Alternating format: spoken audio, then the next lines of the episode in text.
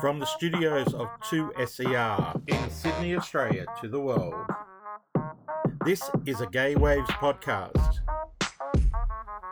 Proudly produced on Gadigal land. The 10th Queer Screen Film Festival starts next week, and I'm very excited to be talking to the festival director of the Queer Screen Festival, Lisa Rose. Lisa, welcome to Queer, uh, Queer Screen Gay Waves. Thanks for having me on Gay Waves, Mark. Thank you for joining us today because I know you must be really busy. It's just around the corner. But um, yeah.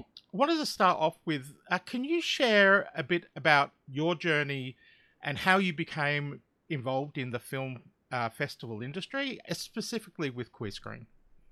Yeah, sure. Um, so I've been involved with Queer Screen since uh, 2012, so it's been 11 years, um, my longest relationship I've ever had. Um, and uh, I started off as a volunteer, uh, which is always a great way to get involved with the organisation. Um, the organisation itself has been around for for 30 years. Um, and I just have always loved um, film and particularly queer film. And so uh, I had a long term relationship end and thought, what am I going to do with myself? Um, I'll marry a film festival instead. Um, so I kind of did that and volunteered for a few years, and then I was on the board of directors, and then uh, kind of had an epiphany where I realised I was in the wrong career. Um, so I moved into the festival director role uh, in May 2017, and um, I've been doing it ever since. What sort of inspired you to take on the festival director role, and what did you hope to achieve by taking on the role?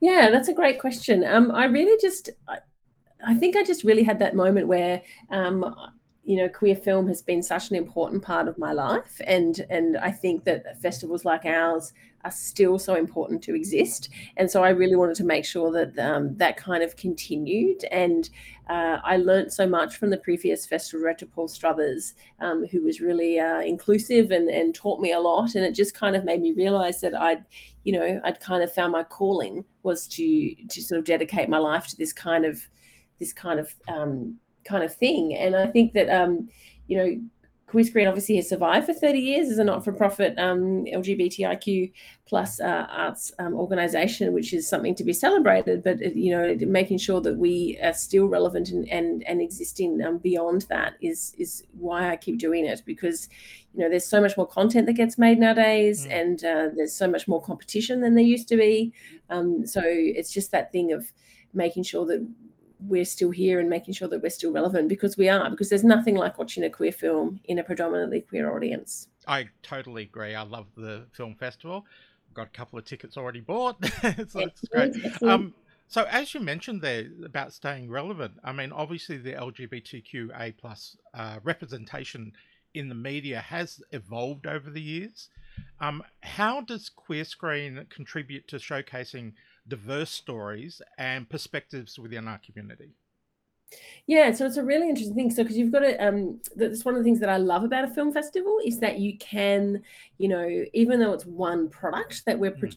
pre- pretty much um, showing, like film, um, it, we can still touch on so many different diverse um, stories and representation and different, um, you know different faces on screen different types of filmmakers different genres of film. And we're kind of blessed by that aspect of the fact that we can do that. And one of the things that has been really apparent for me over the last probably five or so years in particular is how that diversity is just is just becoming even greater. Like the representation of people that are making stuff is um is getting more and more diverse. Um the the, the diversity of genre of stuff that I'm seeing that we that we get to put in the festivals now um, is changing and and becoming more apparent, and that's really exciting for me. That's great. Um, can you highlight um, any mem- memorable moments from uh, past queer screen festivals that had a strong impact on you or the audience?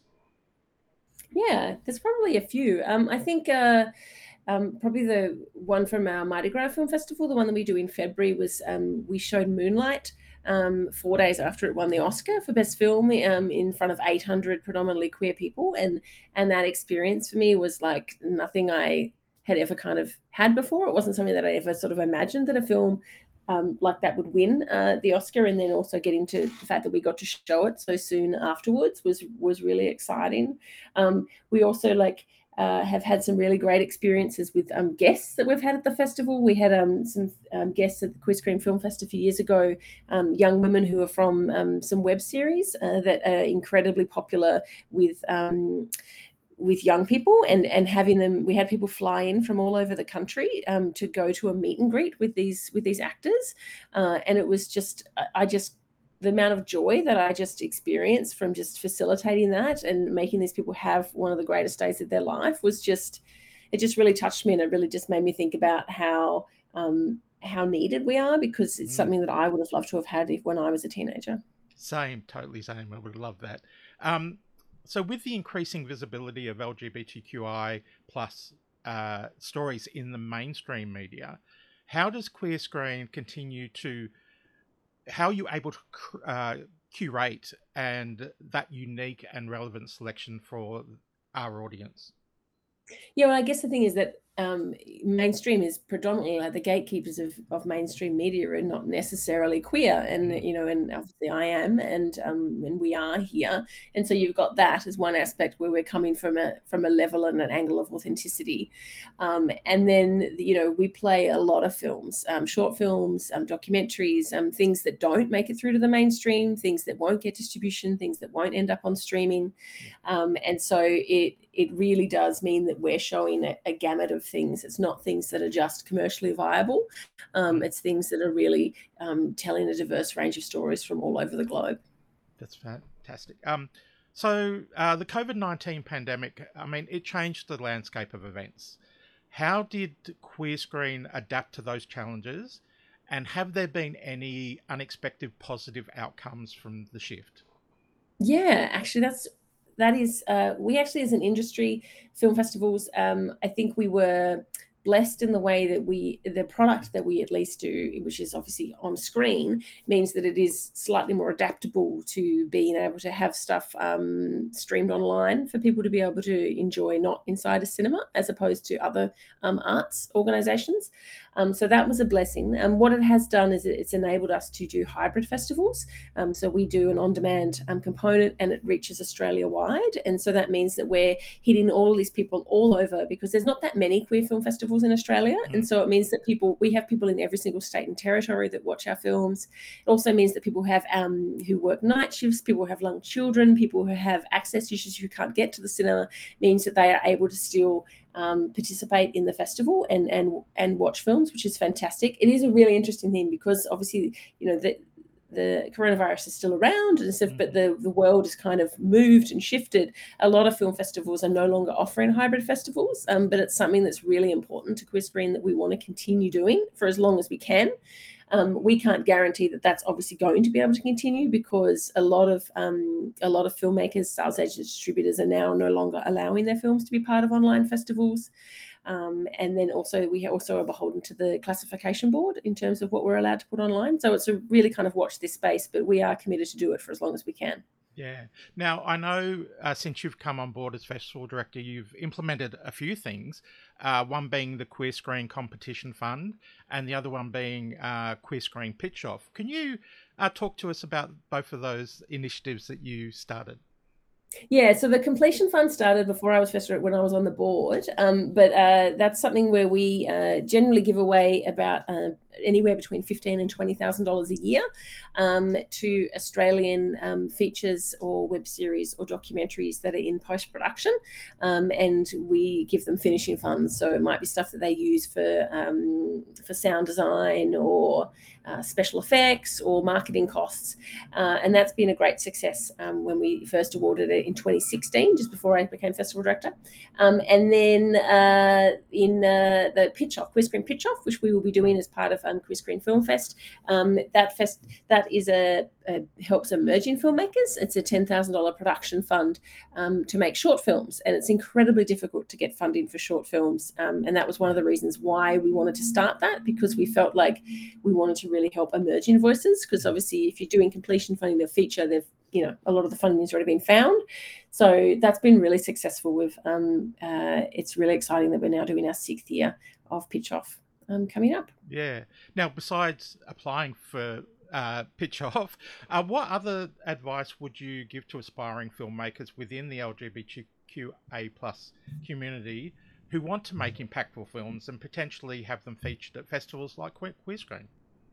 Well, I think you've just got to really um, be true to yourself, and and if you want to make something, you've just got to make it, and yeah. you know, just um, network and um, try and learn. I think a key thing that I think um, probably more filmmakers possibly need to do is watch more films um, so that you can sort of see what is getting shown at festivals and and if that's kind of an aim for you to get into festivals you kind of need to to watch what's kind of being shown at festivals that you're interested in um, and and just kind of see what sort of um, stories are being are being told, um, and and you know whether there are things that are unique or not unique, or stories that are you know kind of similar. Like it's always a really interesting thing um, to be able to watch a lot of films and be able to to be able to see those similarities and and uniqueness.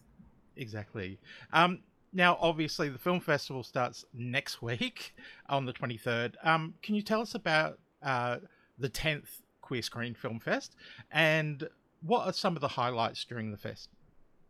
Yeah, so the 10th is uh, it's exciting. It's our 10 year um, anniversary. Um, and the first festival uh, we started, it was done on the smell of an oily rag entirely by volunteers. And we had, I think, 411 people um, turn up to that festival where we basically were at Dendy Newtown and, and also at the, the um, at the Newtown Hotel, and so it was really tiny. We only did a few films.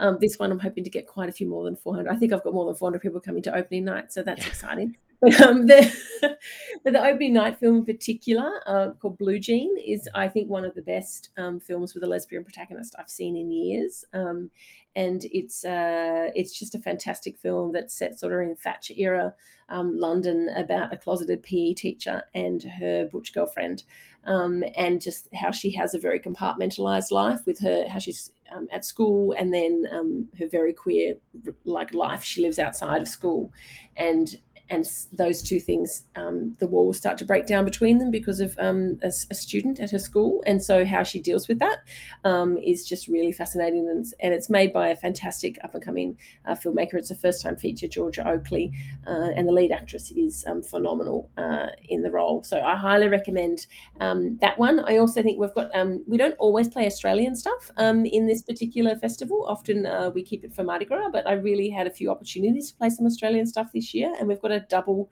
kind of um, a double feature sort of of two uh, two films that kind of go for about 40 minutes each um, and it's uh, triple o and fanny scat investigates and they're both um, just very funny uh, and i think we all could do with a laugh mm. triple o is about two paramedics um, and uh, the sort of the, the, weird kind of situations that they get themselves in, um, and it's quite sexy and and funny.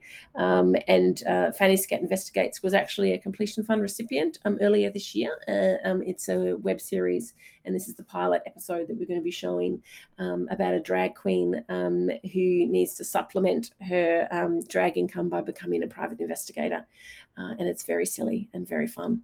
Uh, so I think that should be a, a great night. And we've also the other Australian film that we're playing is a documentary called Equal the Contest, um, which is from a non-binary filmmaker, and it's about an inclusive um, AFL uh, club in country Victoria, uh, and about their sort of struggles and strives to try and um, make sure that their club is accepted into the local league um, and wanting to be so inclusive from the get go. And it's really interesting and uh, a fascinating film. Yeah, I'm looking forward. You have a great diversity in um, films. In fact, I've got tickets to go and see uh, the double feature as well. So I'll be looking oh, forward oh, to that. With and of course uh, with Fanny Scat, uh, it's um, Trevor Ashley, of course, the famous drag it Sydney is. drag queen. Um, yes. So uh, maybe besides those three major things, have you got any personal favourites in the in the film festival? Not so much highlights, oh, but that's, a, that's a good question. Um, I really like um, Medusa Deluxe, mm. um, which is a film that's actually playing Melbourne International Film Festival at the moment as well. Um, we've got its Sydney premiere, and it's uh, it's kind of the way it's shot is like it's it's basically shot um, in kind of one take. Mm and it just covers like the you know one sort of cycle of like 90 minutes. Um, and it's sort of at this um, flamboyant hairdressing competition uh, and there's been somebody is killed at the start of the film and it's kind of like a who whodunit uh, mystery and very camp and uh, and it's really stylized and um, I really enjoyed it. And I um, I think it should uh, I think it should do quite well. And I also really loved um, uh, Monster, uh, which is the film that uh, won the Queer Palm at Cannes and also Best Screenplay. Um, it's from Japan. Uh, and it's uh, a kind of it's a mystery that sort of unravels um, where you see it from three different perspectives that kind of uh, about two young boys uh, a mother and a teacher and you don't really know what's going on as the film kind of unravels and you, you get more and more information and when you see it from different perspectives you kind of you know you can ju- you be judging from one perspective and then you see it from the other and mm. and um, more things come to light uh, and it's just a really really well made film cool um, now, I suppose in our little Sydney bubble, we might see Queer Screen as a uh, a Sydney thing, but it's not, is it? You've got other, you go out to the regions and stuff like that. Yeah, so obviously we have the on-demand program, which is um, nationwide, which has some of the films and also has some uh, encores of films that we hmm. have played in the past. Um, and then we go to the Blue Mountains um, uh, with this particular festival. With the Mardi Gras Film Festival, we also um, go to Canberra after the festival as well. But with this one, we just go to the hmm. Blue Mountains, um, September 15th to 17th. We're taking four films up there. Uh, it's always lovely going up to Mount Victoria, um, to hmm. Mount Vic Flicks. it's such a great cinema. Always want to get the soup. Yeah. So, They make good. They make good. They make good soup. I'll have to have the soup next time I'm there. Definitely. Yeah. yeah. So, um, where do you see um, Queer Screen going in the future? Like, what sort of plans have you got, and what what's your aspirations for Queer Screen? Well, I think the biggest thing is that you know the fact that we're celebrating 30 years is we want to make sure that we're that we're viable and that we can continue to exist because um, you know things things are, are, are not cheap and it mm. um, it takes a lot of um, not only money but also time resource um, uh, we couldn't exist without um, sponsors and without our volunteers and our members and our donors um, so it's just about making sure that we continue continue to thrive and exist and um, are sustainable, but also making sure that we're always looking at opportunities that we've that arise to to help um, filmmakers because that's why we're here. If we didn't have the the, the films, we, we wouldn't exist. And so we'll be looking at um, new initiatives that we might be able to do to help to help filmmakers in Australia.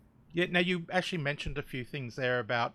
Um, you know your memberships. I'm a proud member myself, um, and so how can people um, a support you, and then how does they get involved if they want to get involved as well? Yeah, so there's lots of things you do. So obviously you can, um, if you just go to queerscreen.org.au, that's how you can find out all the information about Queerscreen. So you can um, donate through there, uh, you which um, where it's totally tax deductible for anyone donating over two dollars. Um, you can also become um, a member. We have memberships that range from ten dollars up to three hundred and fifty dollars. Um, you can also uh, volunteer with us. We're always looking for volunteers, whether it's um, wearing a pink shirt at the at the um, at the festival and ushering, or whether it's helping out in the office or helping out with marketing or helping out on our board or there's numerous things that you can do as a volunteer. Um, and then obviously the biggest thing is um, and the, the bulk of the thing is is come to the festivals. Like you uh, we need the community to support our festivals and and to, to make sure that we're getting bums on seats and and and or people watching at home because uh, we do it for the community and that's that's why we're here. So having community support is vital. Yeah and i have to say the volunteers at the events are amazing and they do a great job.